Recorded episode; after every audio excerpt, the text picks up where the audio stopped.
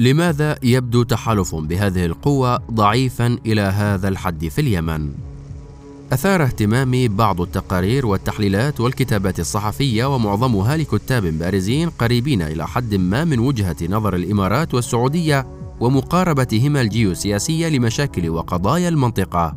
وتتناول هذه الكتابات بشكل خاص مأزق العلاقة الحالي بين رجلي أبو ظبي والرياض القويين اللذين أمسكا بزمام السلطة، ولم يحتلا بعد رسميا الموقع الأول في قيادة الدولتين.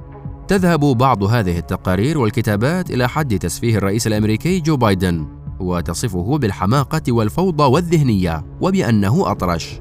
لم تقل بعد إنه نائم كما يصفه سلفه وخصمه اللدود دونالد ترامب. كل ذلك لأن بايدن لا يلقي بالا لخطورة الحوثيين على حلفائه التاريخيين في المنطقة. فيما يمكن أن نسقط التوصيفات نفسها على سلوك قادة هاتين الدولتين الذين أسهموا في بلوغ الحوثيين هذه المكانة العسكرية المهددة لوجودهم جراء انتهاجهم الحرب التي اعتمدوها في بلدنا طيلة هذه السنوات. لذا فإن أكثر ما يثير الاهتمام في محتوى الكتابات أنها فيما تغيب اليمن كدولة وشعب عن المعادلة فإنها ترى في المواجهة مع جماعة الحوثي أحد المؤشرات الأساسية للحكم على عافية العلاقة بين الإدارة الأمريكية الحالية وبين كل من أبو ظبي والرياض.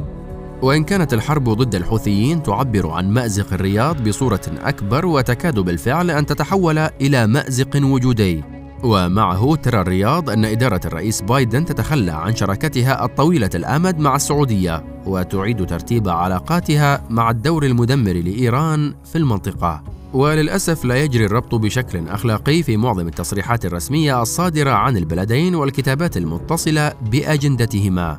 بين جرائم الحوثيين العابرة للحدود وبين المشكلة الجوهرية التي تكمن في سيطرتهم على عاصمة اليمن ومقدرات الدولة. وعلى الكتلة السكانية الأكبر وهي العوامل التي تكرس من دور الحوثيين وتكاد تحول اليمن إلى منصة منيعة لاستهداف المنطقة. وفي المقابل يجري الاشتغال في وضح النهار على أجندة ترمي إلى منح السعودية والإمارات صلاحيات مفتوحة للتعامل مع الأزمة والحرب في اليمن. بذريعة مواجهة الحوثي المدعوم من إيران. فيما تبرز الأولويات الميدانية لهذه الحرب المفتوحة في التوجه نحو إعادة إحياء الدولة السابقة التابعة التي أسسها صالح تحت أنظار اللجنة الخاصة للاستخبارات السعودية.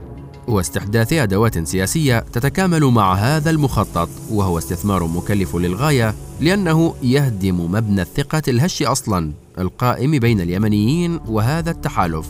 قيمة قيمة ولبنة لبنة. وهو كذلك يعد بكوارث مشتركة لأنه يستسهل التآمر على حلفاء أقوياء وشديدي الولاء للتحالف وحريصين على الدولة اليمنية ورافضين بقوة للنفوذ الإيراني. ولا يلقي بالا إلى الكلفة الباهظة التي يتكبدها اليمنيون جراء هذا التوجه الفوضوي. ويتكبدها التحالف نفسه كل يوم جراء استفحال العدو المشترك وتنامي قدرته على إيقاع الضرر البالغ في المنشآت الحيوية للدولتين. عبر هجمات عابرة للحدود. كان آخرها الهجوم على منشأة تكرير النفط العملاقة جنوب الرياض الجمعة. آخذا بعين الاعتبار أن منفذ الهجوم ليس بالضرورة هم الحوثيون. لا نحتاج إلى ذكاء استثنائي لنصل إلى استكشاف هدف الحوثيين أو من قام نيابة عنهم باستهداف المنشأة النفطية جنوب العاصمة السعودية. فالأمر يأخذ أبعادا إقليمية ودولية ويرتبط بصورة وثيقة بالصراع في أوكرانيا وبرغبة الولايات المتحدة في تحييد النفط الروسي عبر الحصول على تعويض للسوق الدولية من المنتجين العالميين الكبار تتقدمهم السعودية. وهجوم كهذا يرمي إلى التقييد من خيارات السعودية في استخدام سلاح النفط لإعادة ترميم تحالفاتها المتهتكة مع واشنطن والتأثير في السوق الدولية. لطالما تعامل التحالف باستعلاء مع المعسكر الواسع الذي تحمس لتدخله العسكري في اليمن مستغلا الشخصية الموتورة للرئيس الذي هرب مرتين من العاصمة صنعاء ومن العاصمة المؤقتة عدن وقرر أن يمارس هواياته الرئاسية البائسة من الرياض عبر قرارات تهدم في مبنى الدولة اليمنية وفي عزيمة وبأس اليمنيين. أكثر مما تحدث المؤامرات والطائرات والقناصة والمشاريع التخريبية الطائفية والمناطقية.